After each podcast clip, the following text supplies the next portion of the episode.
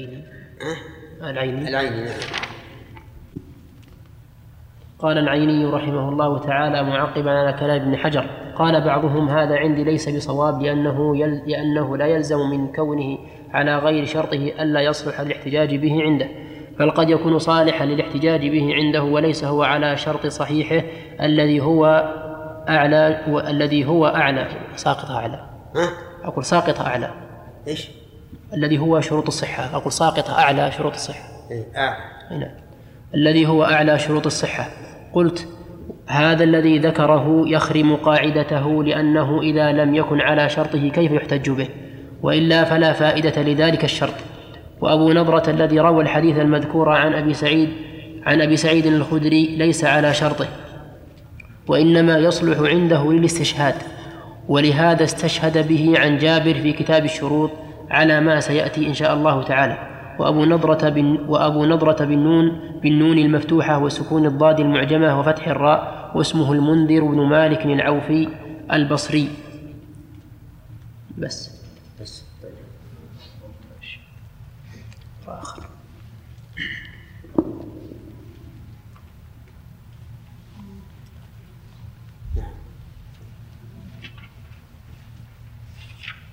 لكن بالنسبة لكلام الشعبي يا شيخ ها؟ أقول يعني الرد على الشعبي في هذا في إيش؟ في معنى الحديث إيه، في معنى الحديث ان إن الإمام هو الإمام وأما هؤلاء فهم علامة يعني أفعالهم علامة على ما فعل الإمام ولا شك أن قوله ضعيف بانك إذا جئت والإمام قد رفع من الركوع لكن الصف الذي تليه أنت لم يرفع رأسه من الركوع أنك أدركت الركعة هذا ضعيف جدا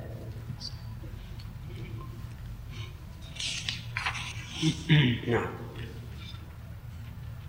باب تسوية الصفوف عند الإقامة وبعدها.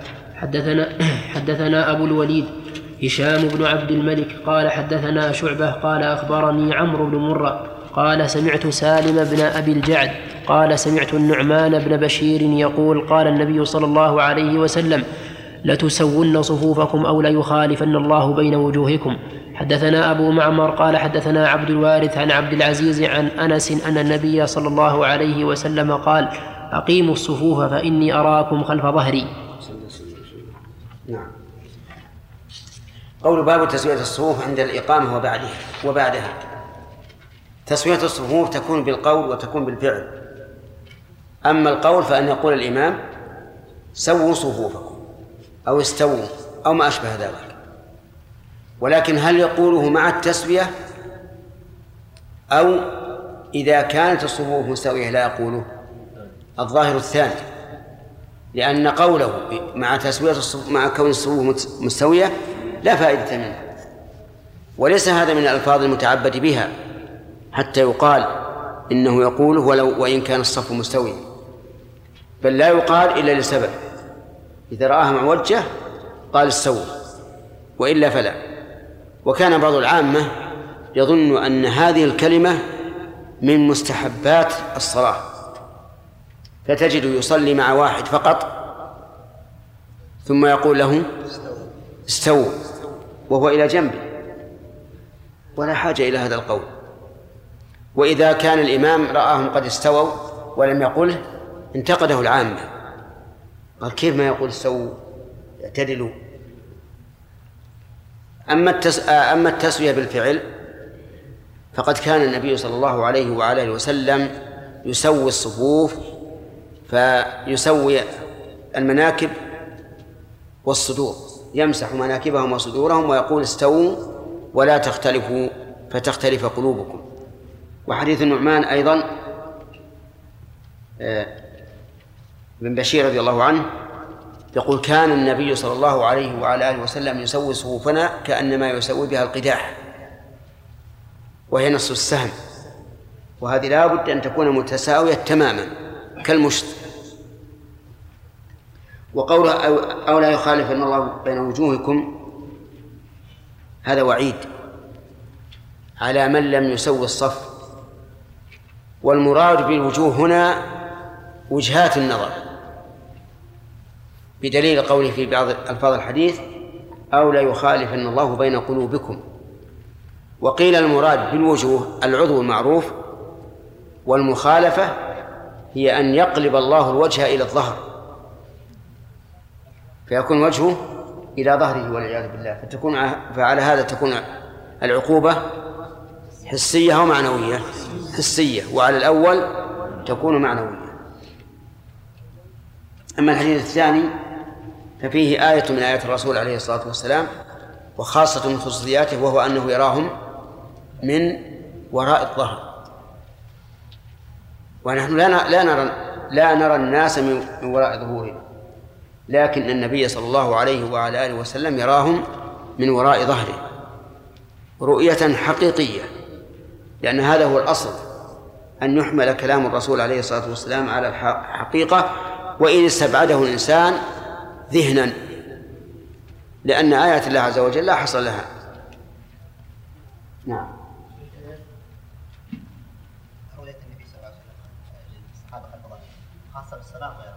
لا في الصلاة فقط. بالنسبة لقول الحافظ على كلمة يذكر اليوم الحافظ كلام حر ولا لا لا الصواب الظاهر مع مع الحافظ.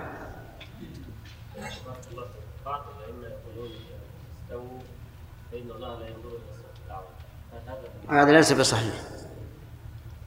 إن الله لا ينظر إلى الصف الأعوج هذا حديث حديث لا لا أصل له ولم يصح عن النبي صلى الله عليه وسلم. ثلاث. ثلاثة طيب.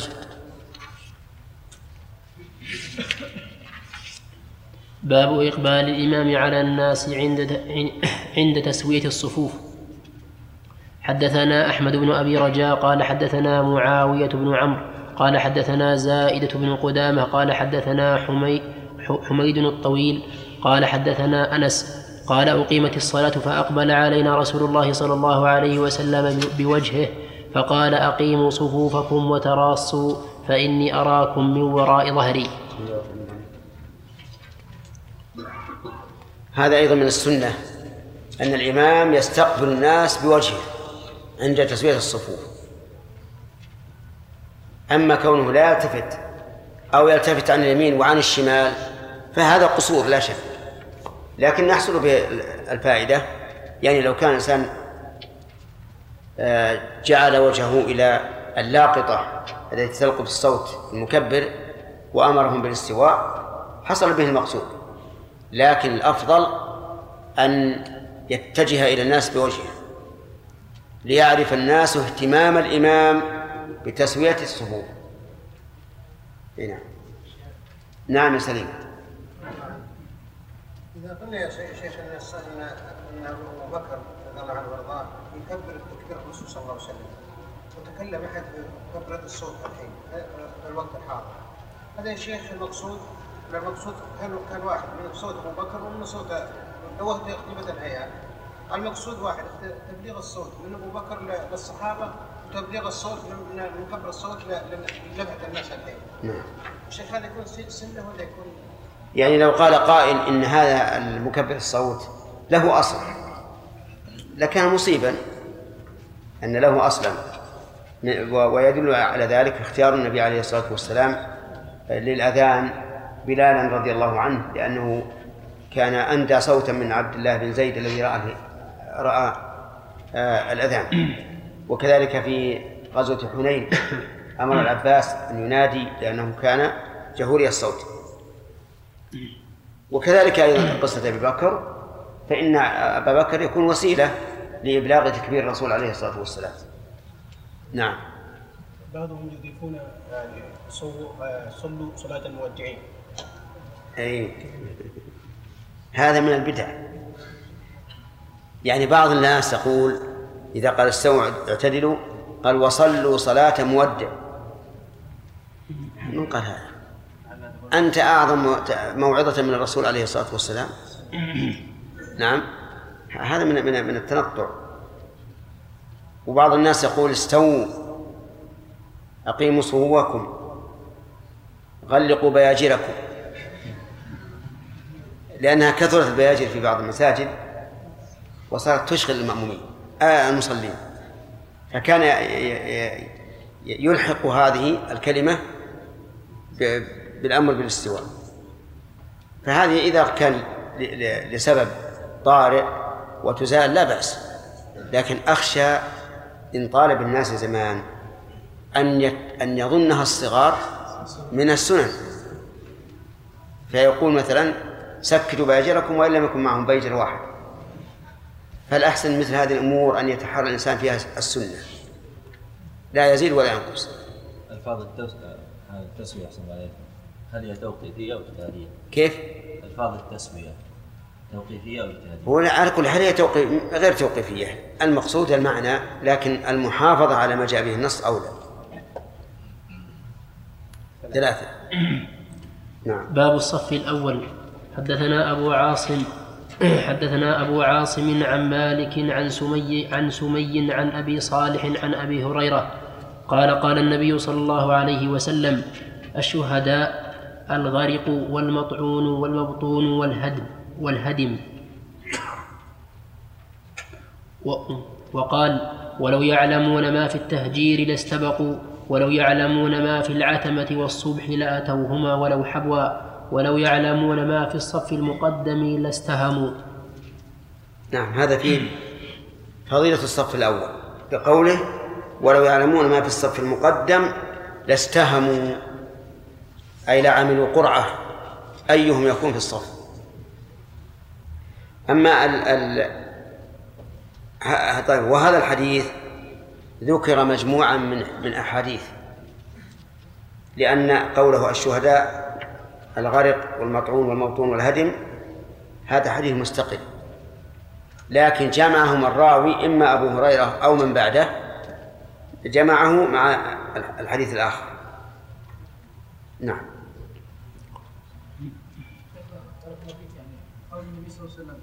فإني أراكم خلف ظهري.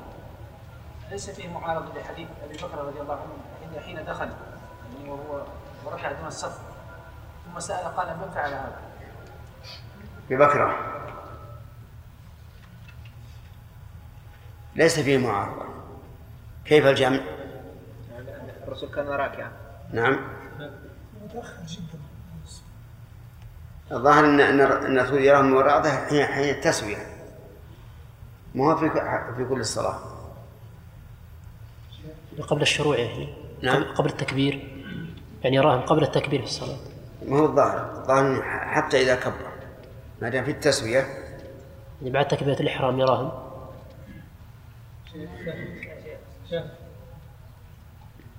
يحتمل أنه يراهم لأنه لأنه قبل أن يكبر يستقبلهم بوجهه ويراهم بوجهه. والظاهر أنه في أول الصلاة يراهم حتى تساوى الصفوف ثم يصف رؤيته. نعم.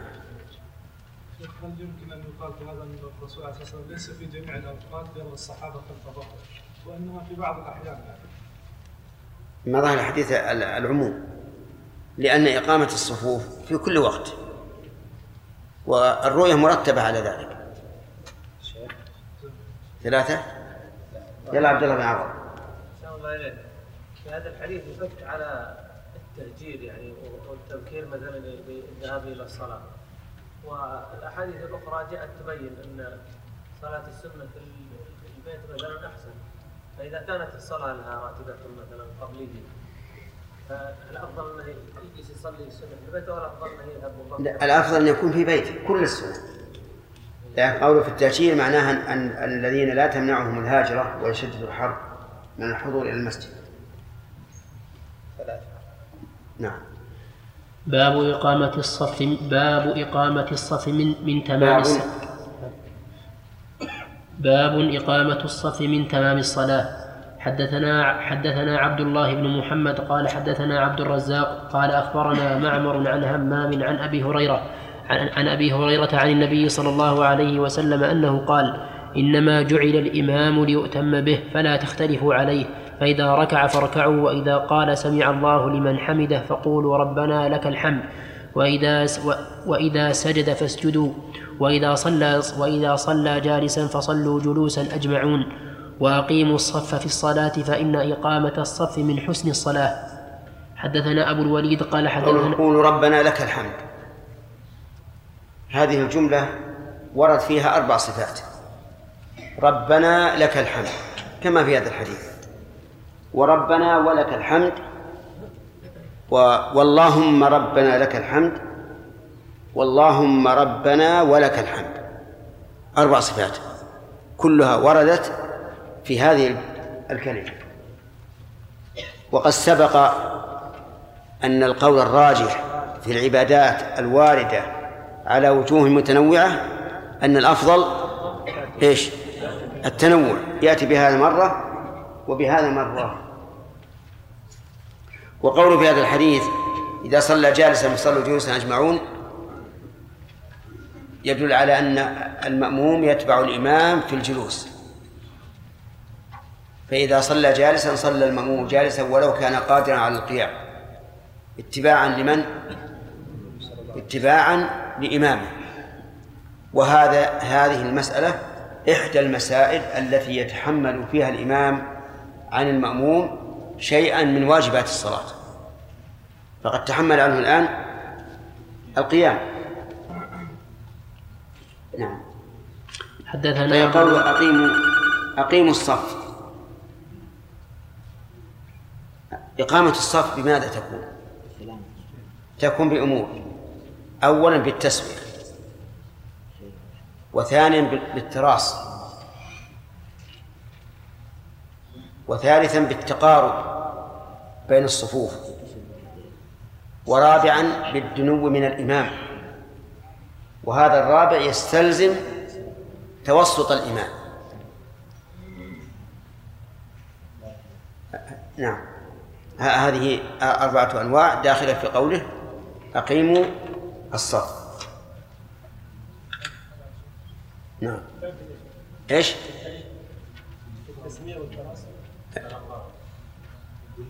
التسوية والتراس وتقارب الصفوف. والرابع الدنو من الإمام كان الإمام يحافظ على قنوت مثل قنوت الفجر.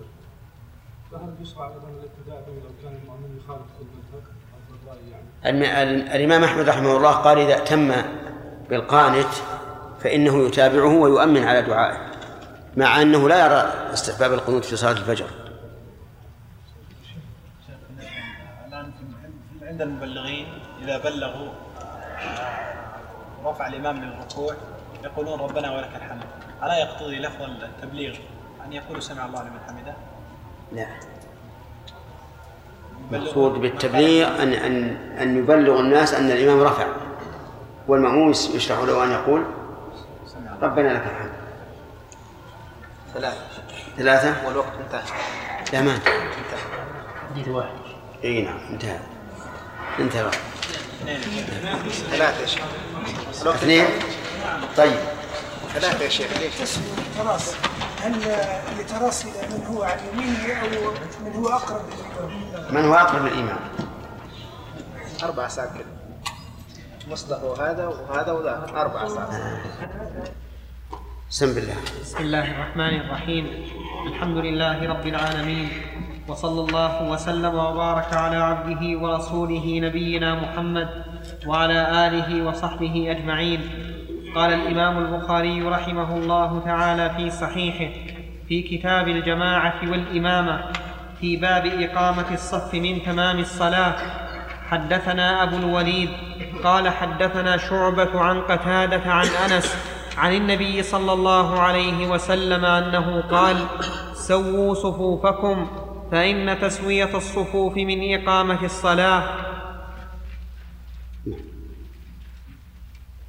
هذا والأحاديث التي قبله تدل على فضيلة إقامة الصفوف وعلى جواز الرواية بالمعنى لأن بعضها قال من حسن الصلاة وبعضها من تمام الصلاة وبعضها من إقامة الصلاة.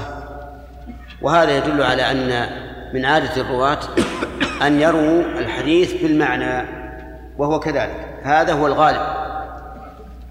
وقد يأتي باللفظ. وغالب ما يأتي باللفظ أن ترى فيه إذا إذا حصل شك في لفظة يقول كذا أو كذا. مما يدل على على عناية, الراوي بلفظ الحديث. وكذلك فيما يتعلق بالأذكار. فإن المحدثين يتحاشون أن يأتوا بالمعنى. بل يروون الحديث باللفظ. وفي قوله سووا صفوفكم دليل على وجوب تسوية الصف. لأنه أمر معلل بأنه من إقامة الصلاة. بل في حديث النعمان بن بشير رضي الله عنه أن النبي صلى الله عليه وسلم توعد من لم من لم يسوي الصفوف. فقال لتسون صفوفكم أو ليخالفن الله بين وجوهكم. وهذا هو الصواب. ولكن هل إذا لم يسووا الصف هل تبطل الصلاة؟ أو نقول إن تسوية الصف واجب للجماعة وليس واجبا في الصلاة. الجواب الثاني. وأما ما يروى أو ما يروي بعض الناس أن أن أن النبي صلى الله عليه وعلى آله وسلم قال إن الله لا ينظر إلى الصف الأعوج فهذا لا أصل له ولم يرد عن النبي صلى الله عليه وسلم. نعم. باب إثم من لم يتم الصفوف. حدثنا معاذ بن أسد قال أخبرني الفضل بن موسى قال أخبرنا سعيد بن عبيد الطائي عن بشير بن يسار الأنصاري عن أنس بن مالك أنه قدم المدينة فقيل له ما أنكرت منا منذ يوم عهدت رسول الله صلى الله عليه وسلم. قال ما أنكرت شيئا إلا أنكم لا تقيمون الصفوف. وقال عقبة بن عبيد عن بشير بن يسار قدم علينا أنس بن مالك المدينة بهذا. البخاري رحمه الله جزم بأن من لم يتم الصفوف فإنه آثم. فقال باب إثم من لم يتم الصفوف. وإتمام الصفوف يعني إكمالها والاتيان بها على أكمل وجه. فيدخل في ذلك التسوية. ويدخل في ذلك سد الفرج. ويدخل في ذلك إكمال الأول في الأول. ويدخل في ذلك أيضا من أن لا يصلي الإنسان منفردا. فكل ما خالف المصافة فإنه آه، مخالف لإتمام الصفوف. نعم. نعم. شيخ بارك الله فيك أذكر حديثا عن أنس أنه ورد الكوفة فأنكر عليهم وقال ما ما أعرف إلا الأذان. وهنا يقول ما أنكر شيء إلا أنهم هذا في المدينة. هنا. لأن في نفس العصر كان كان يعني أهل الكوفة غير أهل المدينة. أو أن معلوم في أكثر أهل الكوفة من غير من غير أهل المدينة. يعني كيف يعني أهل المدينة مثلا ما أنكر عن عليهم شيء إلا أنهم لا يقيمون الصلاة نعم. وأهل الكوفه قال ما ما عرفت شيئا إلا هذا الأذان. أي نعم. على كل حال قد يكون النفي إضافي يعني شيء معين. فإن, فإن كان حقيقيا فيقال أهل الكوفة ليسوا هم أهل المدينة. شيخ نعم. أحسن الله إليكم. جزم البخاري رحمه الله بالتأثيم. نعم. ألا يؤخذ من قول أنس ما أنكرت شيئا؟ لا. له لو, لو أتى بحديث النعمان وسيأتي سيأتي كان أوضح. لأن إنكار الشيء قد يكون إنكار عن فعل محرم أو إنكار عن ترك سنة لأن يعني ترك السنة أيضا حتى تموت إنكار. نعم شيخ بارك الله فيكم. قد يبتلى الإنسان أحيانا. نعم. يبتلى المرء أحيانا بأناس يصلون بجانبه يصعب يعني أن يصافه تماما. نعم. أن يكون يتأخر بقدر خمس أصابع في المصافة التامة. نعم. ويغلب على ظن الإنسان أن هذا الشخص يكره أن تحركه. فالإنسان يعني يحركه ولو حصل ما حصل. فمن يترك يعني لا يحركه يعني إذا إذا ابتعد عنه يجذبه نعم؟ فرق بسيط. وركه وإذا رأى منه تكرها فإذا سلم يقول هذا من تمام الصلاة.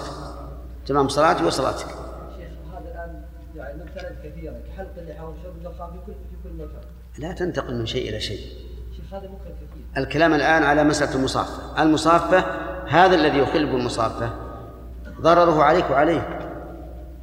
لأن تسوية الصفوف من تمام الصلاة للجميع.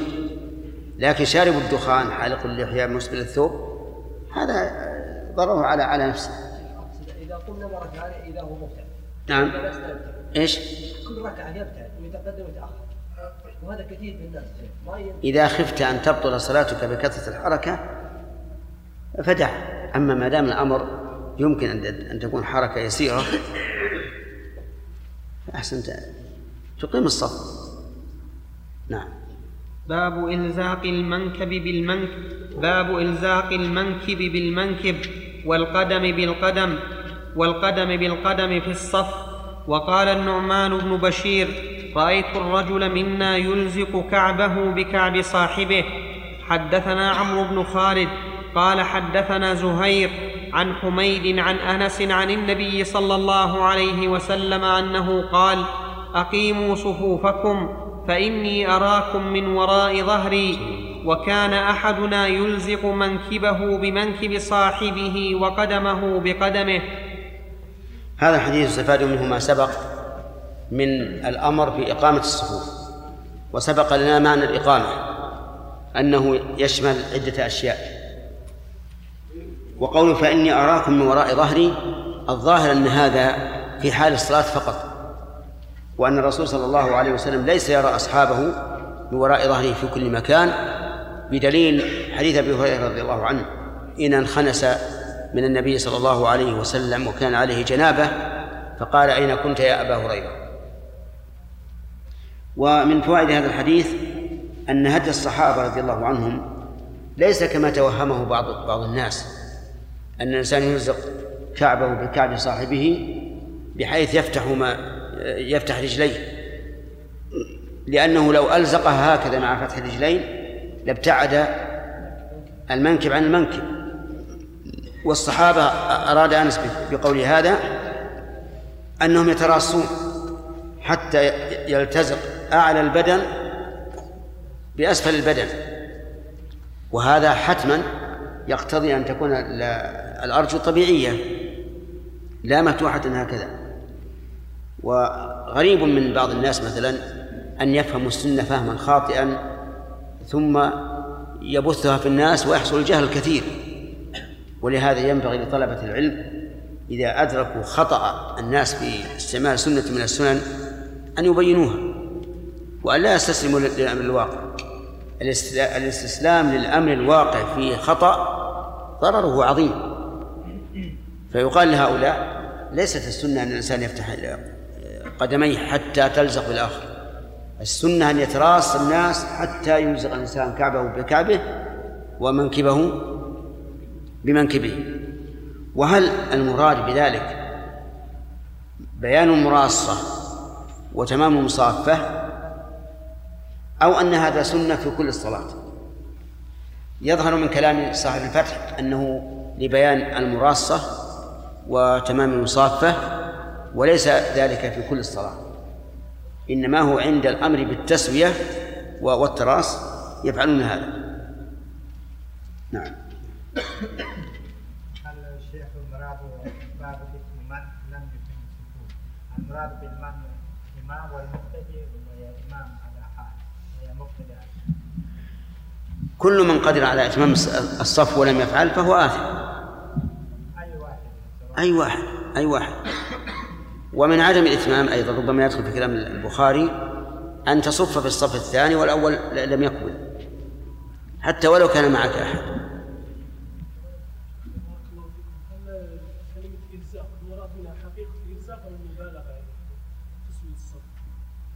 لا أظن الإلزاق حقيقة لكن من أجل تحقيق تسوية الصف والتراص.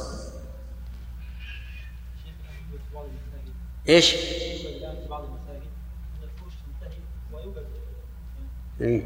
مكان.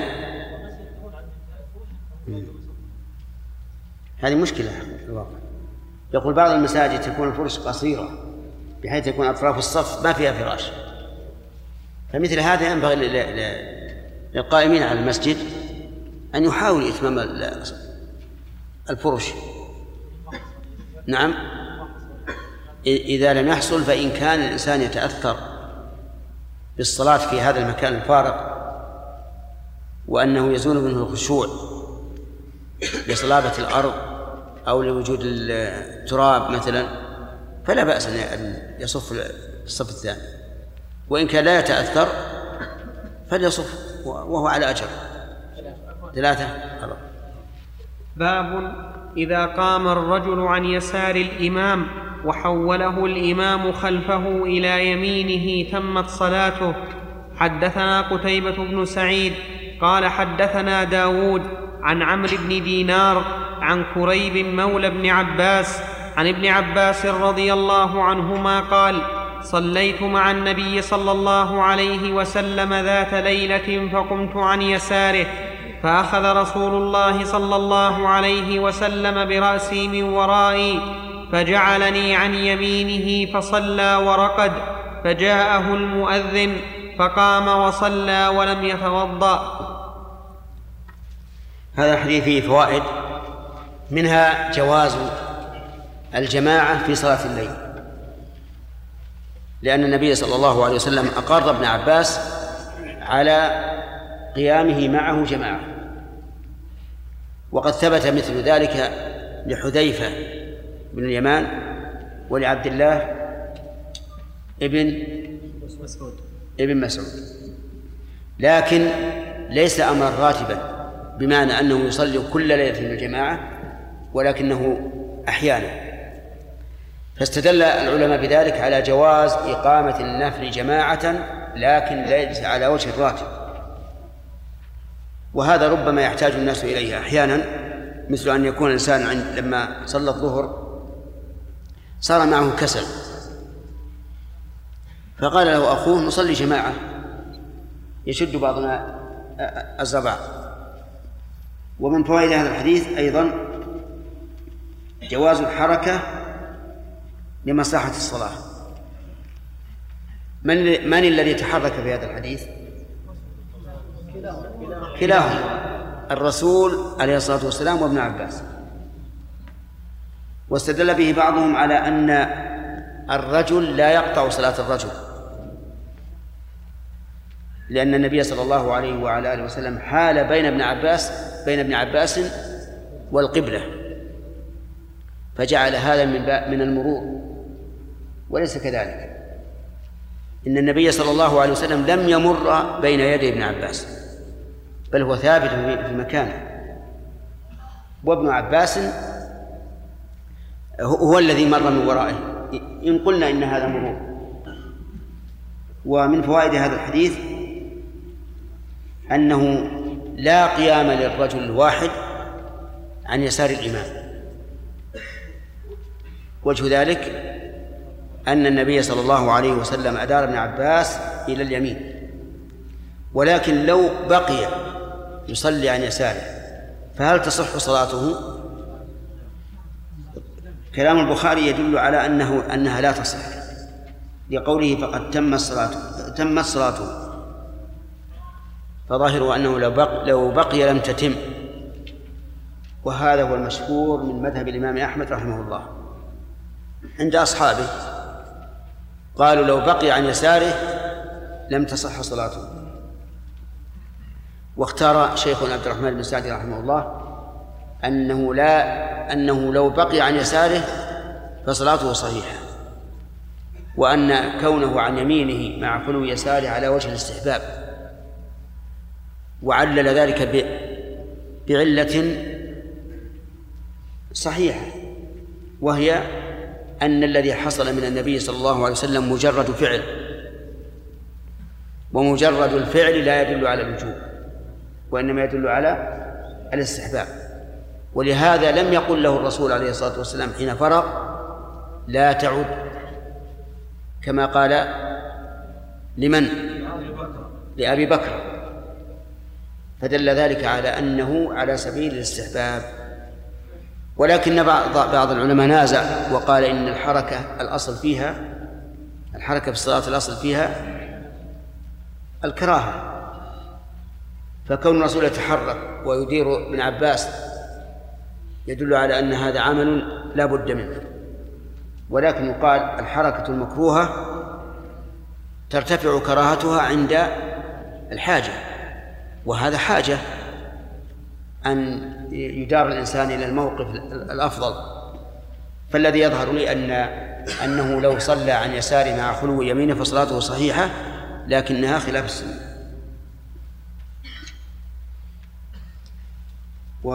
ومن فوائده أن النوم لا ينقض الوضوء. لأن النبي صلى الله عليه وسلم نام رقد فقام وصلى ولم يتوضأ. وإلى هذا ذهب بعض أهل العلم. ونقض النوم للوضوء فيه ثمانية مذاهب. لكن أقرب ما يقال في, في ذلك أن النوم المستغرق الذي لا يحس الإنسان بنفسه لو أحدث ينقض الوضوء. وأما ما سوى ذلك فإنه لا ينقض سواء كان الإنسان مضطجعا أو متكئا أو راكعا أو ساجدا. لأن النوم مظنة الحدث وليس حدثا. والدليل على ذلك أنه لو كان حدثا بنفسه لم يفرق بين قليله وكثيره كما لم نفرق بين قليل البول وكثيره ولكنه مظنة الحدث. على أن النبي صلى الله عليه وسلم لا يستدل بكونه قام وصلى ولم يتوضأ على أن النوم لا ينقض الوضوء مطلقا. لأن نومه صلى الله عليه وسلم لا ينقض الوضوء. حيث كان عيناه تنامان ولا ينام ولا ينام قلبه فلو أحدث لأحس. وعلى هذا فلا يكون في الحديث دليل على أن النوم لا ينقض. ويؤخذ نقض النوم أو نقض الوضوء بالنوم. وعدمه من أدلة أخرى. وفيه أيضا من فوائده أن الإنسان ينبغي له أن ينام بعد قيام بعد قيام بعد قيام الليل. وقد قالت عائشة رضي الله عنها ما ألفيته سحرا إلا نائما. فكان عليه الصلاة والسلام يقوم في الليل كما قال ربه عز وجل إن ربك يعلم أنك تقوم أدنى من ثلث الليل ونصفه وثلثه وطائفة من الذي معك. فينام قبيل الفجر من أجل أن ينشط لصلاة الفجر. فإذا أذن صلى ركعتين ثم اضطجع أيضا حتى يأتيه المؤذن فيؤذنه بالصلاة. انتهى الوقت. ما شاء الله. به نبينا محمد وعلى آله وصحبه أجمعين. قال الإمام البخاري رحمه الله تعالى في كتاب الجماعة والإمامة من صحيحه باب باب المرأة وحدها تكون صفا حدثنا عبد الله بن محمد قال حدثنا سفيان عن إسحاق عن أنس بن مالك قال أنه قال صليت أنا ويتيم في بيتنا خلف النبي صلى الله عليه وسلم. وأمي أم سليم خلفنا.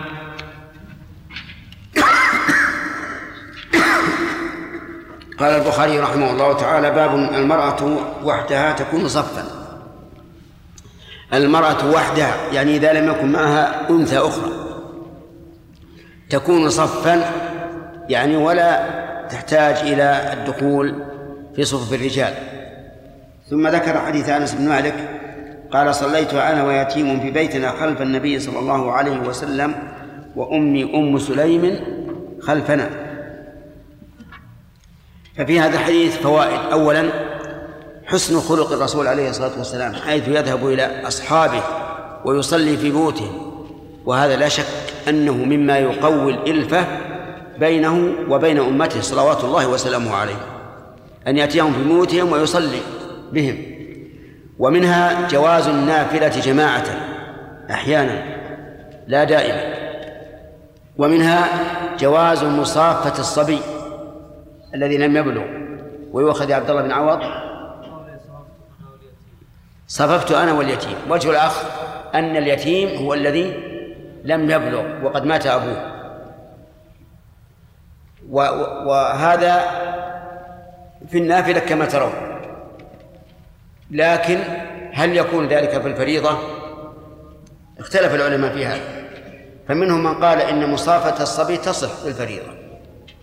كما صحت في النافلة بناء على قاعدة معروفة عند السلف وهو أن ما ثبت في الفريضة ثبت في النافلة وما ثبت في النافلة ثبت في الفريضة إلا بدليل.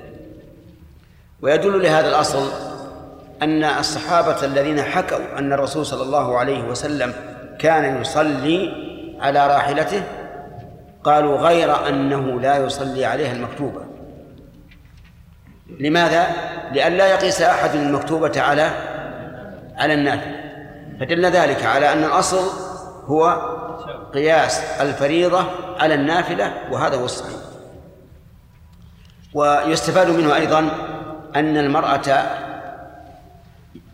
يصح انفرادها خلف الصف. لأن أم سليم كانت خلفه وأقرها النبي صلى الله عليه وعلى آله وسلم. ويستفاد منه أنه لا مكان للمرأة مع الرجال.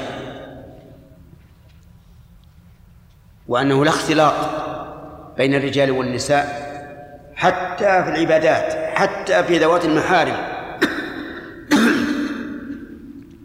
كل هذا إبعادا للفتنة والشر. ولهذا قال النبي صلى الله عليه وعلى آله وسلم خير صفوف الرجال آخر أولها وشرها آخرها وخير صفوف النساء آخرها وشرها أولها. وهذه الخيرية إنما كانت لبعد آخر النساء عن عن الرجال. فإن قال قائل لو صفت مع الرجال هل تصح صلاتها؟ فالجواب إذا كان إذا كان لضرورة صحت كما يقع ذلك أحيانا في المسجدين المسجد الحرام والمسجد النبوي. هذا ضرورة ولا بأس. ولكن إن رأى الإنسان من نفسه فتنة وجب عليه أن ينصرف عن هذا المكان. يعني مثلا لو أنه اضطر إلى أن يقف إلى جنب امرأة لكنه أحس بحركة شهوة مثلا يجب عليه أن ينصرف. يجب عليه أن ينصرف ويصلي في مكان آخر. لأنه إذا كان النبي صلى الله عليه وسلم قال لا صلاة بحضرة الطعام لأنه يشغل لأن ذلك يشغل قلب المصلي فهذا من باب أولى لأن هذا فيه إشغال وفتنة.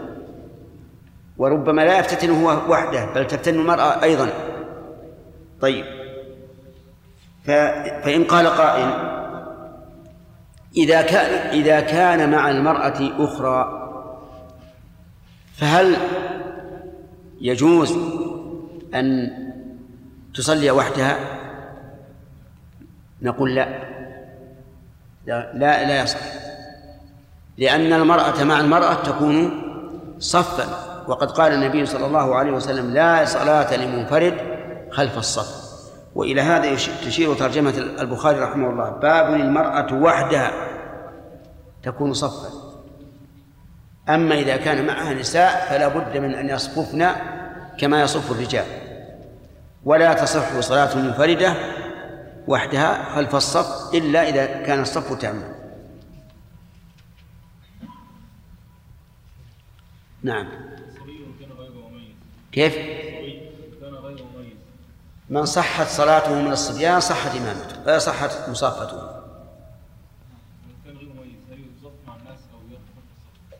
كيف غير مميز؟ وش, وش, وش كيف يصلي؟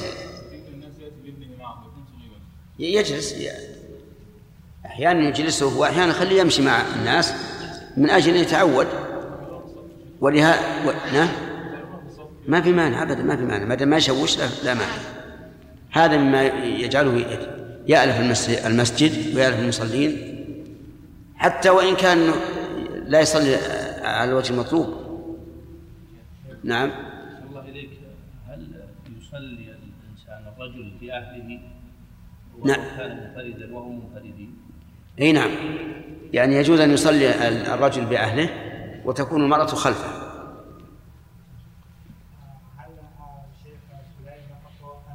إيش؟ أخو أنس سليم قال أنس أمي أي نعم. نعم. أخوه من أمه. نعم. باب ميمنة المسجد والإمام. حدثنا موسى قال حدثنا ثابت بن يزيد قال حدثنا عاصم عن الشعبي عن ابن عباس رضي الله عنهما قال قمت ليلة أصلي عن يسار النبي صلى الله عليه وسلم فأخذ بيدي أو بعضدي حتى أقامني عن يمينه وقال بيده من ورائي. هذا مر علينا لكن باب ميمنة المسجد لم يذكر لها دليلا وكأن الدليل الوارد على غير شرطه. ونقرب فتح.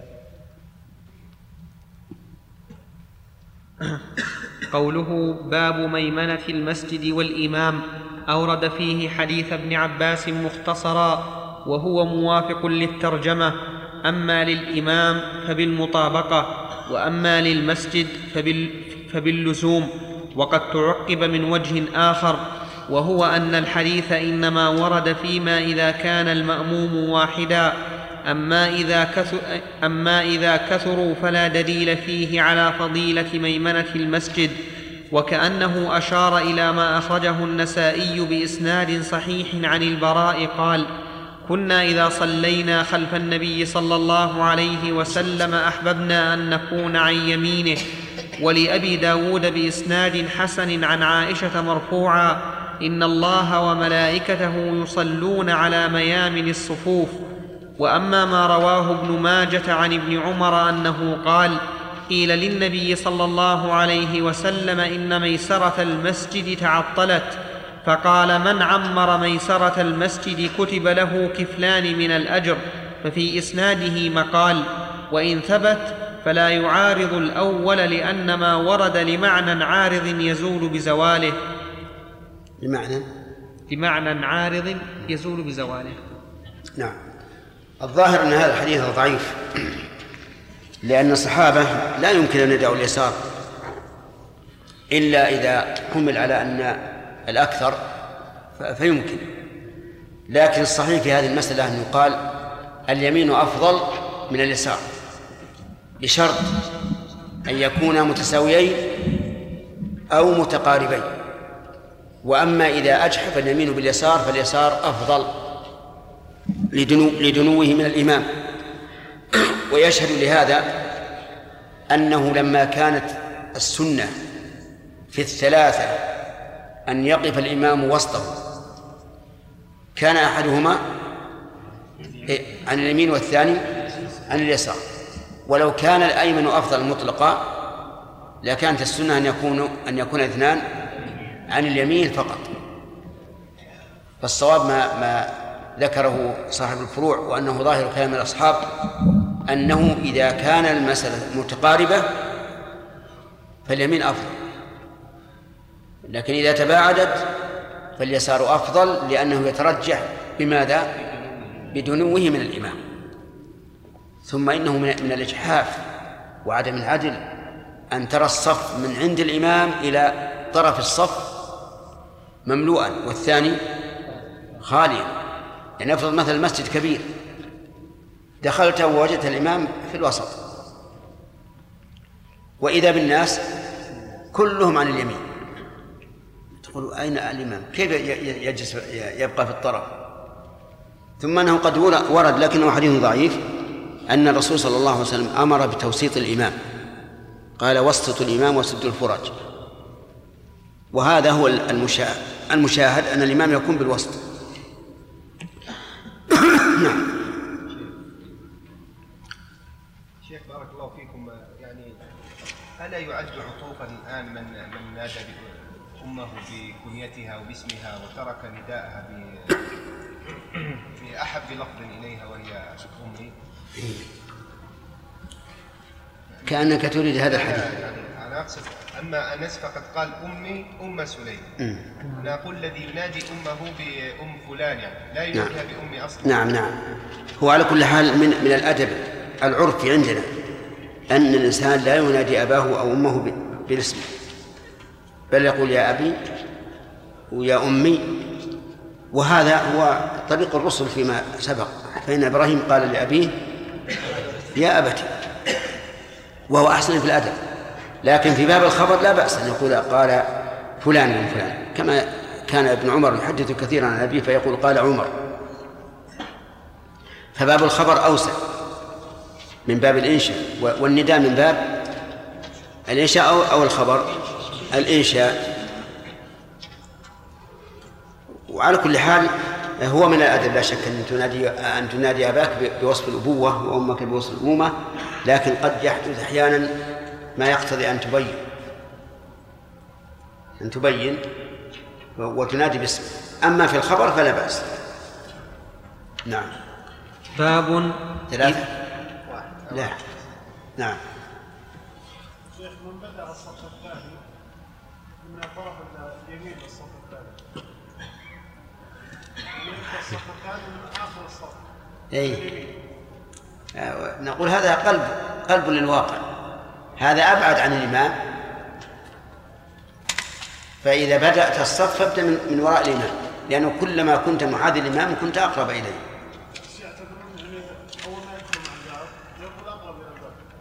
لا هذا هذا يعتبر كسولا. الصف صحيح إذا صار أحد يعني ما ما انفرد. نعم خالد؟ يشبه رواية البخاري وجدته مليكة نعم. وهنا قال وأمي وأمي أم سليم. نعم. قال يعني المقصود أمي جدته. كما يطلق على ما أدري عن هذا. هذه ما أدري عنها. ثلاثة. نعم يحيى ثلاثة. كيف ثلاثة؟ نعم. طيب. باب إذا كان بين الإمام وبين القوم حائط أو سترة. وقال الحسن لا بأس أن تصلي وبينك وبينه نهر. وقال وقال أبو مجلز يأتم بالإمام وإن كان بينهما طريق أو جدار إذا سمع تكبير الإمام. حدثنا محمد قال أخبرنا عبدة عن يحيى بن سعيد الأنصاري عن عمرة عن عائشة أنها قالت كان رسول الله صلى الله عليه وسلم يصلي من الليل في حجرته وجدار الحجرة قصير. فرأى الناس شخص النبي صلى الله عليه وسلم فقام أناس يصلون بصلاته فأصبحوا فتحدثوا بذلك. فقام ليلة, ليلة فقال فقام ليل فقام ليلة الثانية.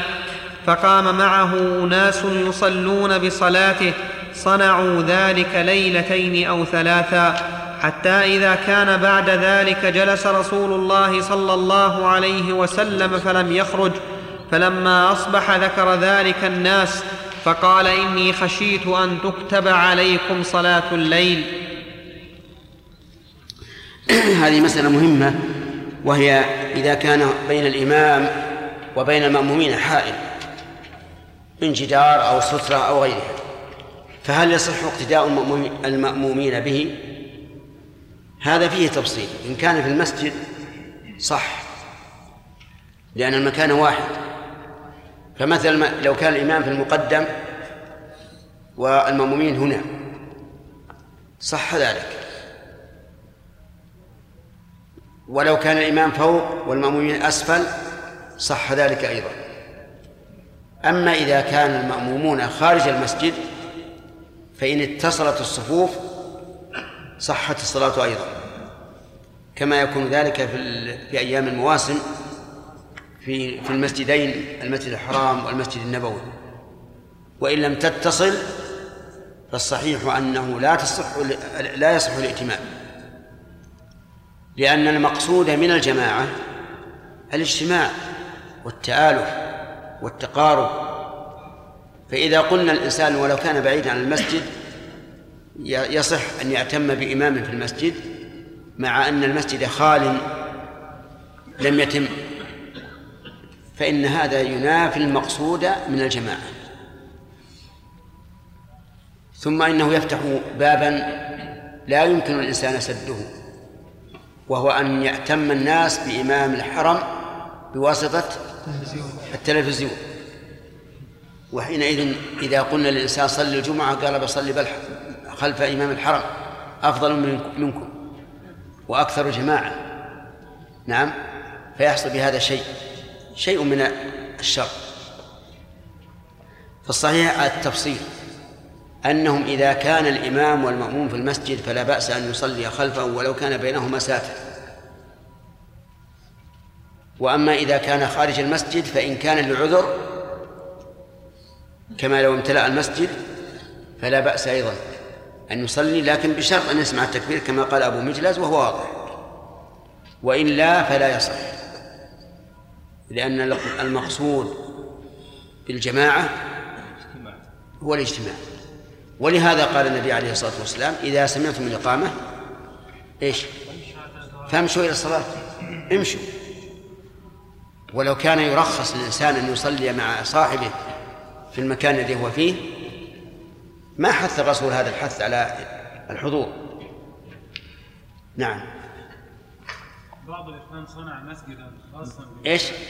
بعض الإخوان عندنا صنع مسجدا خاصا بالنساء منفصلا عن مسجد الجماعة بشارع آه، أو أكثر في بعض المنازل ويصلون خلف إمام المسجد بواسطة توصيلة الميكروفون في مسجد النساء نعم. ذلك جائز؟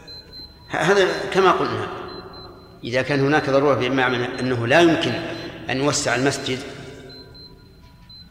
لا هو متسع لكنه صنع مسجد. لا هذا غلط هذا ما يصلح هذا لابد أن يكون متصلا بالمسجد الأصل الأم إيش؟ البيت نفسه متصل بالمسجد نعم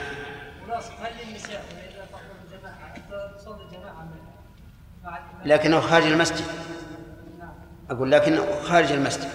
قد يكون مشارك للمسجد في جدار واحد. إذا كان السور سور المسجد محيطا به فهو من المسجد. وإن كان خارجا عن بارزا فليس من المسجد ولا ولا ينبغي أنه يصنع للنساء. يقال افتح ما بين هذا الذي بنيت والمسجد وحينئذ يكون من المسجد.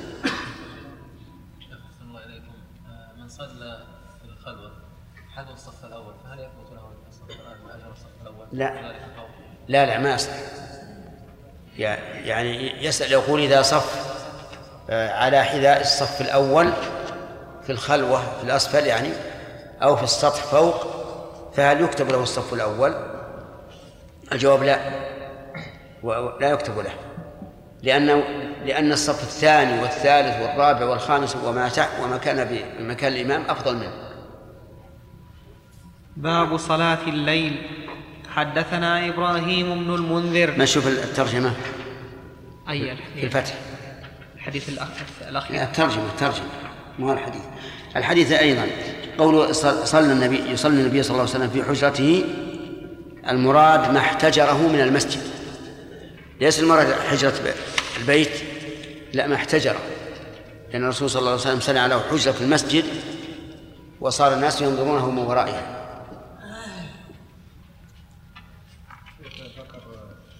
أقرأ؟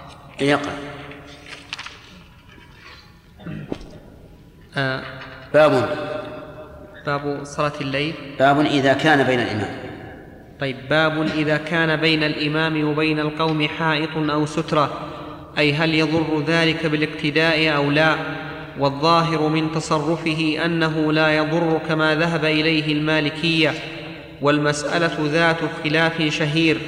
ومنهم من فرق بين المسجد وغيره.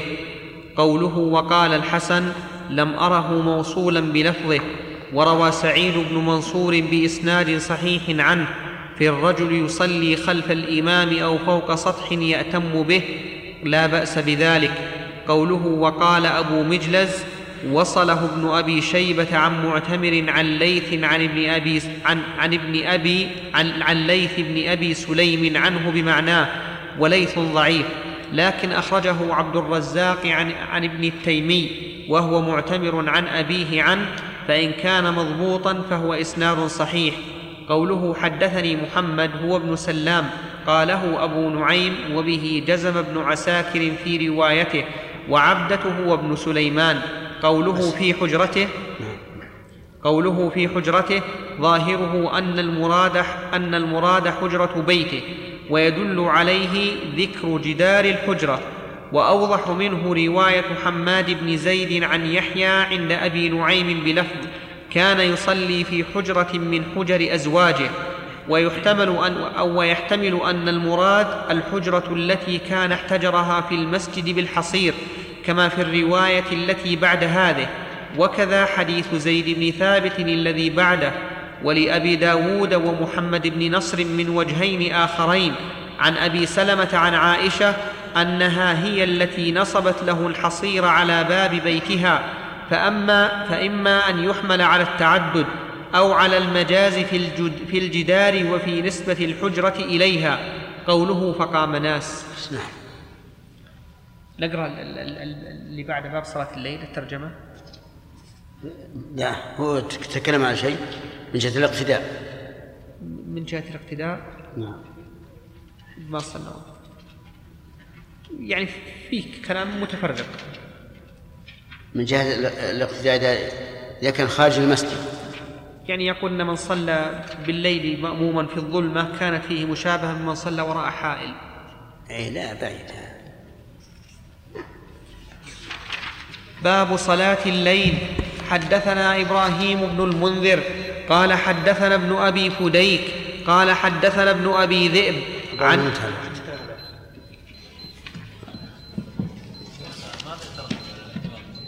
انتهى الوقت كتاب الجماعة والإمامة باب صلاة الليل.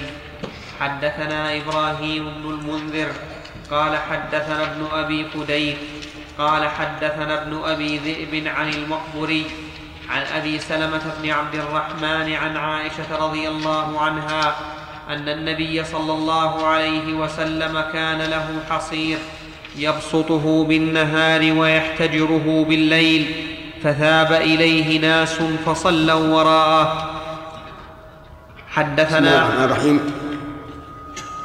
قول باب صلاة الليل من باب إضافة الشيء إلى ظرفه يعني الصلاة في الليل. والإضافة تكون على تقدير في وعلى تقدير من وعلى تقدير اللام فإذا كان المضاف ظرفا للمضاف صارت على تقدير في كهذا هذا الترجمة. ويشهد لهذا قوله تبارك وتعالى بل مكر الليل والنهار. إذ تأمروننا أن نكفر بالله ونجعل له أندادا. فالإضافة هنا على تقدير في. وتكون الإضافة على تقدير من إذا كان الث- الثاني نوعا من الأول. يا- يا خاتم حديد أي خاتما أي خاتم من حديد. فالحديد نوع للخاتم. باب خشب. من. أي من خشب. وهذا كثير. وتكون على تقدير اللام فيما سوى ذلك. ثم ذكر المؤلف رحمه الله حديث عائشة أن له أن النبي صلى الله عليه وسلم كان له حصير. والحصير هو الفراش ال- المنسوج من ورق عسب النخل. وهو من أحسن الفرش لأنه لين وبارد في الصيف وساخن في الشتاء. كان الرسول صلى الله عليه وسلم يستعمله ويجلس عليه. ولكنه في الليل احتجره يعني يجعله حجرة ويصلي فيه صلوات الله وسلامه عليه. فتاب إليه ناس فص- فصلوا وراءه. وهذا والله أعلم كان في رمضان. كما يدل علي على ذلك السياقات الأخرى. نعم.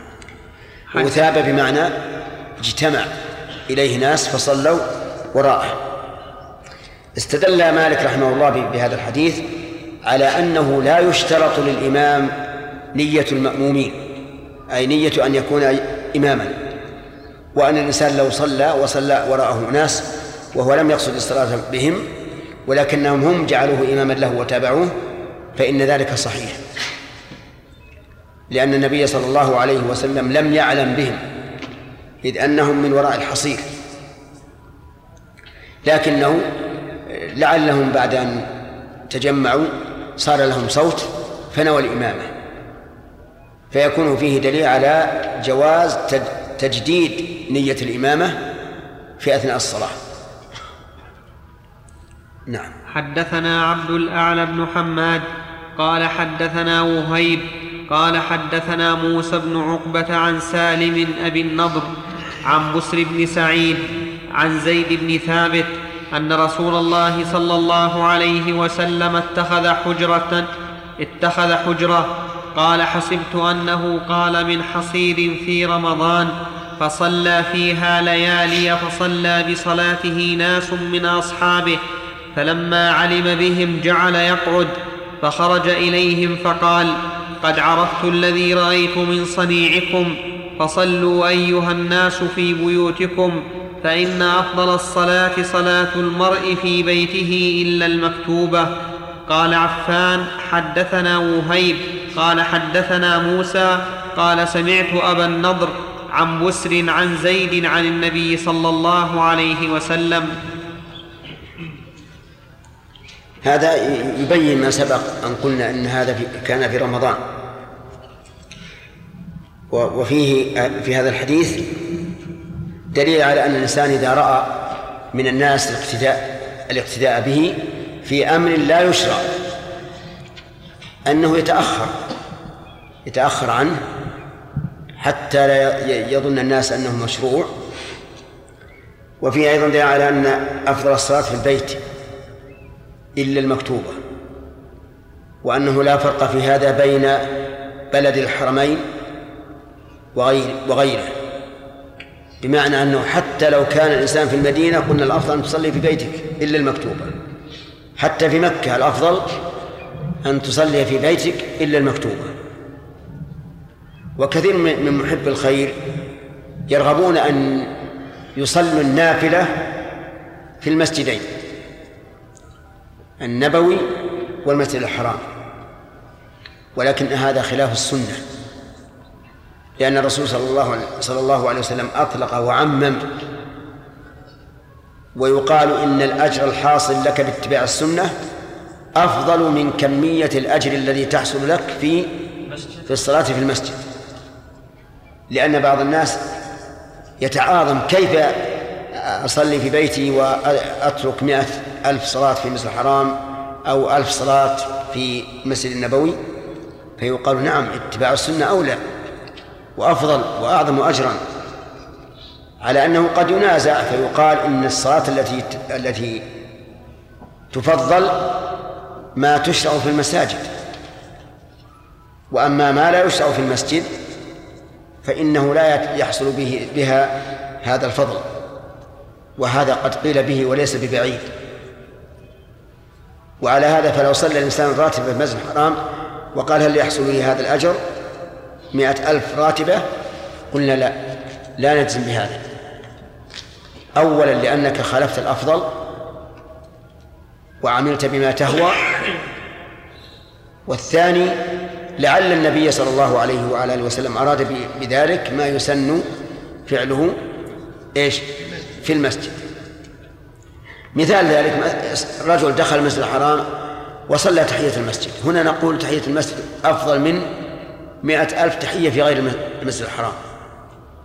وينطبق عليه حديث تماما لكن تأتي لتصلي الضحى هناك أو تصلي الليل هناك أو ما أشبه ذلك نقول هذا خلاف السنة. ولكن في هذا الحديث إشكال. وهو وهو أن ظاهره أن الجماعة في رمضان لا تسن في المسجد في في قيام الليل.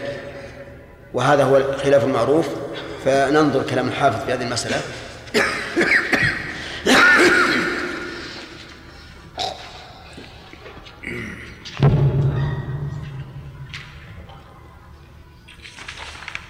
بسم الله الرحمن الرحيم. قال الحافظ رحمه الله تعالى في الفتح قوله باب صلاة الليل. كذا وقع في رواية المستملي وحده ولم يعرج عليه أكثر الشراح ولا ذكره الإسماعيلي وهو وجه السياق لأن التراجم متعلقة بأبواب الصفوف وإقامتها ولما كانت الصلاة بالحائل قد يتخيل, قد يتخيل أنها مانعة من إقامة الصف ترجم لها وأورد ما عنده فيها فأما صلاة الليل بخصوصها فلها كتاب مفرد سيأتي في أواخر الصلاة وكأن النسخة وقع فيها تكرير لفظ صلاة الليل وهي الجملة التي في إيش؟ أ...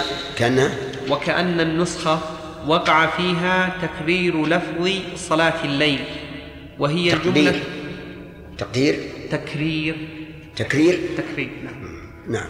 تكرير لفظ صلاة الليل وهي الجملة التي في آخر الحديث الذي قبله. فظن الراوي أنها ترجمة مستقلة فصدرها بلفظ باب وقد تكلف ابن رشيد توجيهها بما حاصله أن, أن من صلى بالليل مأموما في الظلمة كانت فيه مشابهة بمن صلى وراء حائل وأبعد منه من قال يريد أن من صلى بالليل مأموما في الظلمة كان كمن صلى وراء حائط. ثم ظهر لي ثم ظهر لي احتمال أن يكون المراد صلاة الليل جماعة فحذف لفظ الجماعة فحذف لفظ جماعة.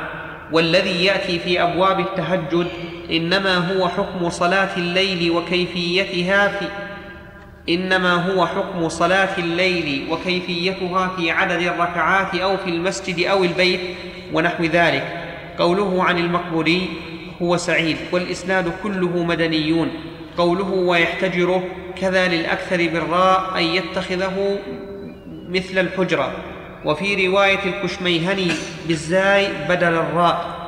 بدل الراء أن يجعل أن بدل بدل. الراء أن يجعله أن يجعله حاجزا بينه وبين غيره. قوله فثاب كذا للأكثر بمثلثة موحدة أي اجتمعوا.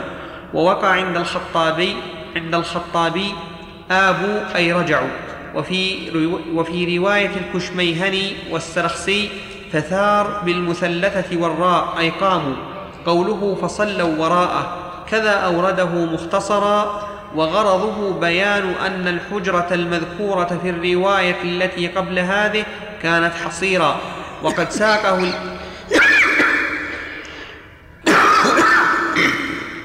وقد ساقه الإسماعيلي من وجه آخر عن ابن أبي ذئب تاما وسنذكر الكلام على فوائده في كتاب التهجد إن شاء الله تعالى.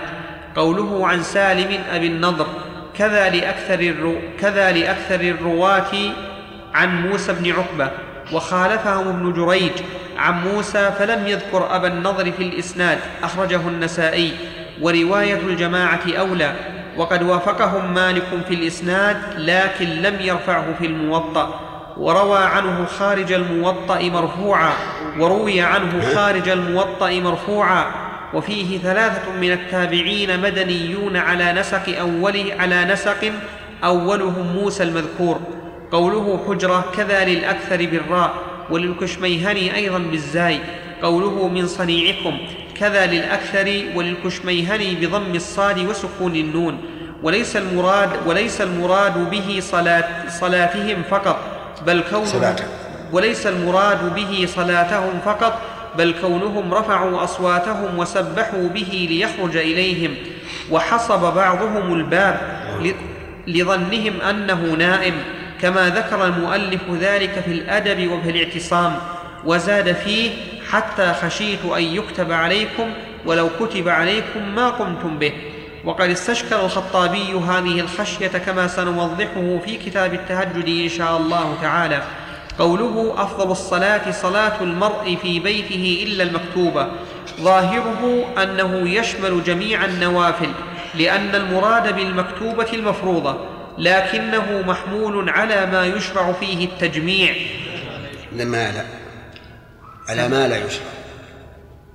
نعم لكنه محمول على ما لا يشرع فيه التجميع وكذا ما لا يخص المسجد كركعتي التحية. كذا قال بعض آئمتنا ويحتمل أن يكون المراد بالصلاة ما يشرع في البيت وفي المسجد معا فلا تدخل تحية المسجد لأنها لا تشرع في البيت وأن يكون المراد بالمكتوبة ما تشرع فيه الجماعة.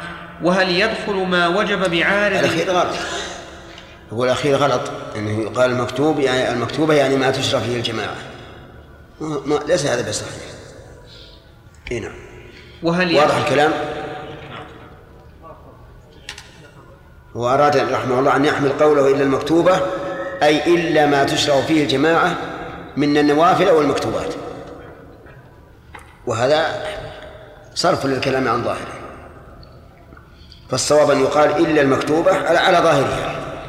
ويستثنى من ذلك بدلالة السنة ما تشرع فيه الجماعة من النوافل فيكون في المسجد. نعم. وهل يدخل ما وجب بعارض كالمنذورة فيه نظر والمراد بالمكتوبة الصلوات الخمس لا ما وجب ظاهر بعارض أنه لا نظر فيه عند التأمل وأن المنذورة لا تدخل في هذا. لأن العهد في في- في المكتوبة للعهد.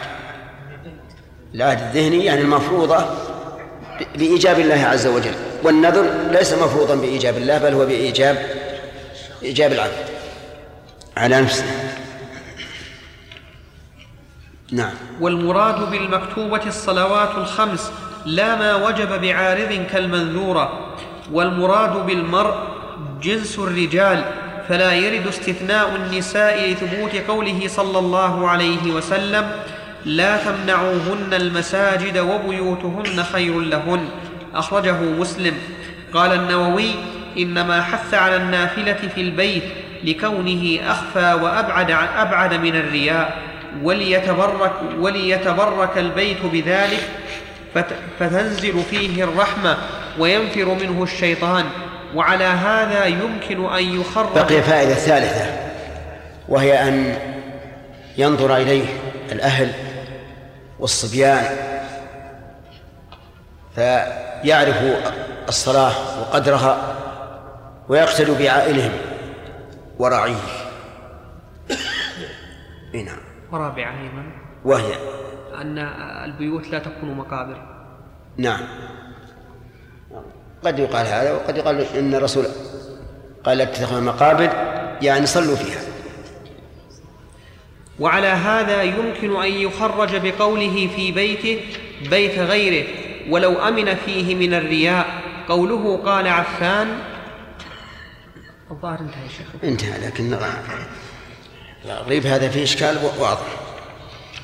اولا أن الرسول صلى الله عليه وسلم في في رمضان خرج وصلى بهم ثلاث ليال وقال إنه تاخر خوفا من أن تفرض ولم يعلل بأن صلاة المرء في بيته أفضل. فلا بد من تحليل الجمع في هذا. من لنا به؟ واحد. اثنين. وكلاهما جزائريان. ما في أجل بينكما ولا واحد منكم؟ نبدأ بالأول. حررها هذه لأجل نعلقها على كتبنا إن شاء الله. بسم الله الرحمن الرحيم. كتاب صفة الصلاة. باب إيجاب التكبير وافتتاح الصلاة. ح... نعم.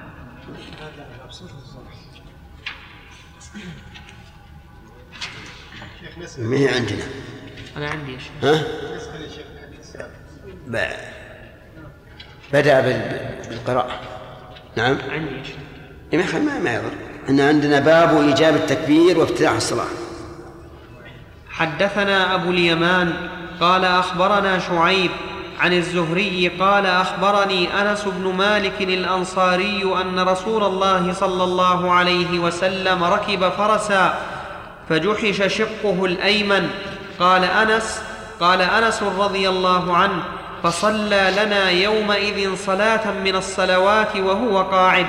فصلينا وراءه قعودا. ثم قال لما سلم إنما جعل الإمام ليؤتم به فإذا صلى قائما فصلوا قياما. وإذا ركع فاركعوا وإذا رفع فارفعوا وإذا سجد فاسجدوا. وإذا قال سمع الله لمن حمده فقولوا ربنا ولك الحمد. حدثنا قتيبة بن سعيد قال حدثنا ليث عن ابن شهاب عن أنس بن مالك رضي الله عنه أنه قال خر رسول الله صلى الله عليه وسلم عن فرس فجحش فصلى لنا قاعدا فصلينا معه قعودا ثم انصرف فقال إنما الإمام أو إنما جعل الإمام ليؤتم به فإذا كبر فكبروا وإذا ركع فاركعوا وإذا رفع فارفعوا وإذا قال سمع الله لمن حمده فقولوا ربنا لك الحمد وإذا سجد فاسجدوا. حدثنا أبو اليمان قال أخبرنا شعيب قال حدثني أبو الزناد عن الأعرج عن أبي هريرة قال قال النبي صلى الله عليه وسلم إنما جعل الإمام ليؤتم به فإذا كبر فكبروا وإذا ركع فاركعوا وإذا قال سمع الله لمن حمده فقولوا ربنا ولك الحمد وإذا سجد فاسجدوا وإذا صلى جالسا فصلوا جلوسا أجمعون.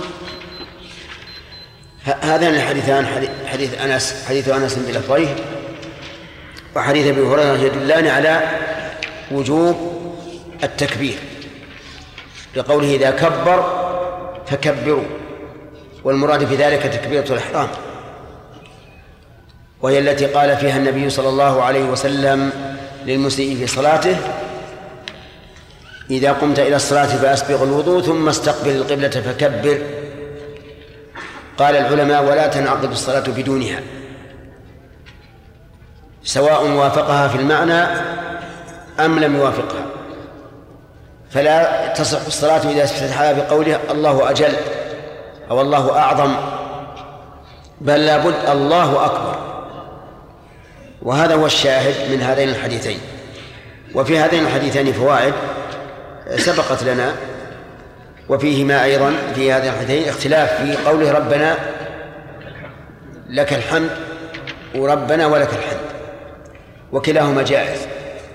يعني يجوز أن تقول ربنا لك الحمد أو ربنا ولك الحمد. وفيه رد على قول من يقول إن المأموم يجمع بين قوله سمع الله لمن حمده وقوله ربنا ولك الحمد كما كان كالإمام والمنفرد. والصحيح أن المأموم لا يتجاوز ما أمر به الرسول عليه الصلاة والسلام.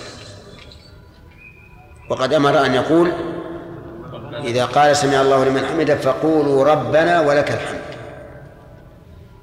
فمن قال سمع الله لمن حمده من المؤمنين فقد خالف الحديث. وفيه أيضا أن المأموم إذا صلى إمامه جالسا صلى جالسا. ولا فرق بين أن يكون الإمام إمام الحي أو إماما أو إماما طارئا. إمام الحي يعني إمام المسجد الراتب. أو إماما طارئا كأناس في سفر صلوا جماعة وإمامهم جالس فليصلون فليصلوا جلوسا.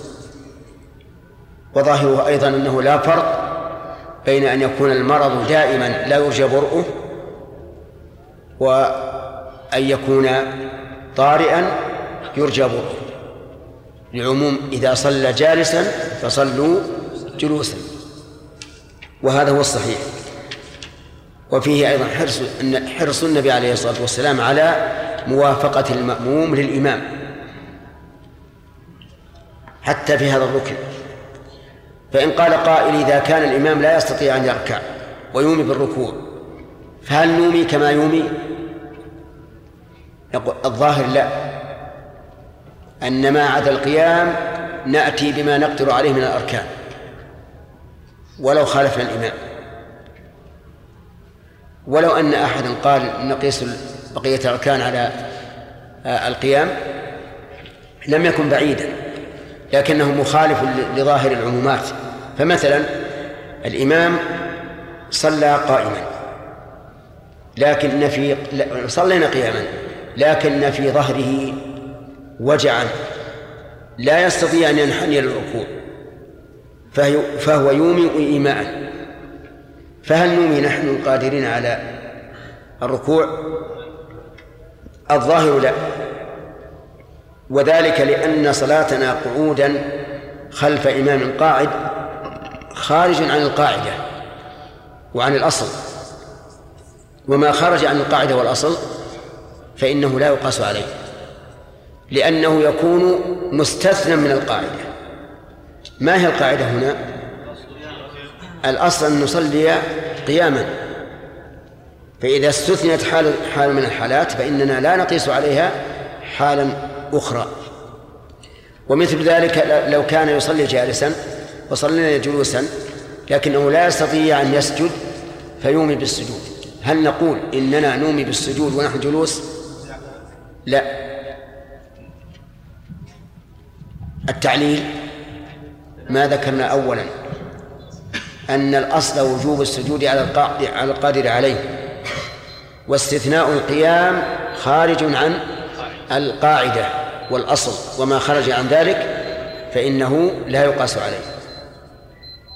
بدليل لو كان الإمام لا يستطيع قراءة الفاتحة مثلا وقلنا بصحة إمامته بمن يقرأ الفاتحة.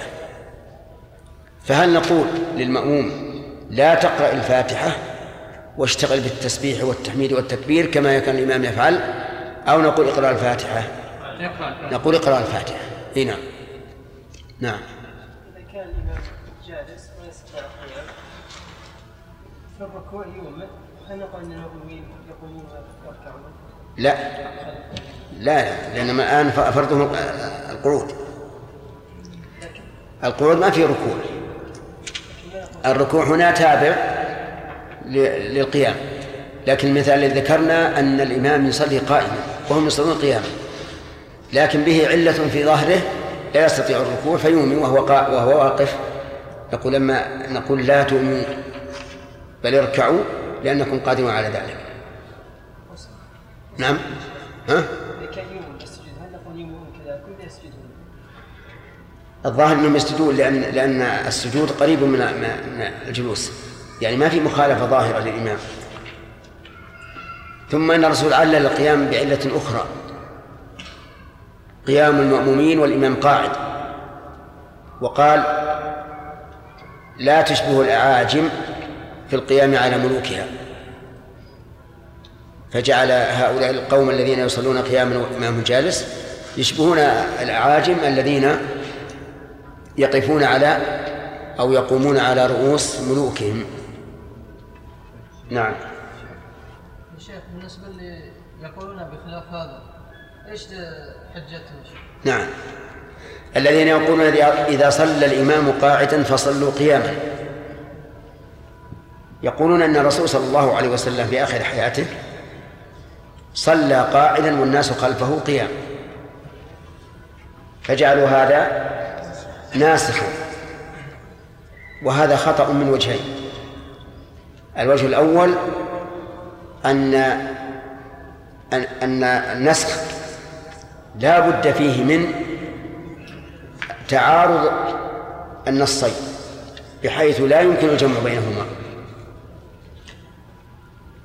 وهنا الجمع ممكن لأن النبي لأن النبي صلى الله عليه وسلم إنما جاء في أثناء الصلاة.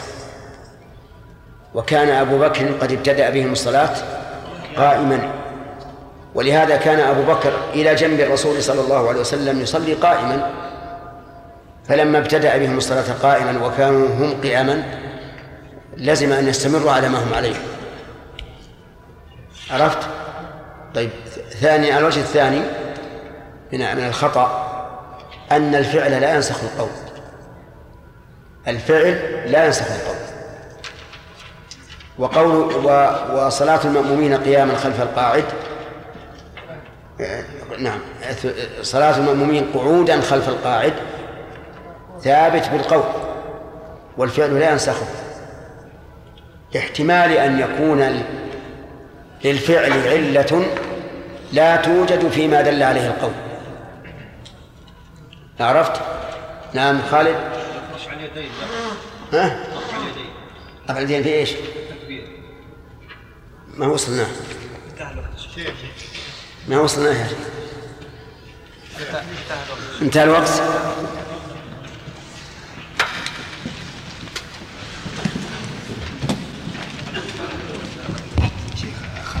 نبينا محمد وعلى آله وصحبه أجمعين.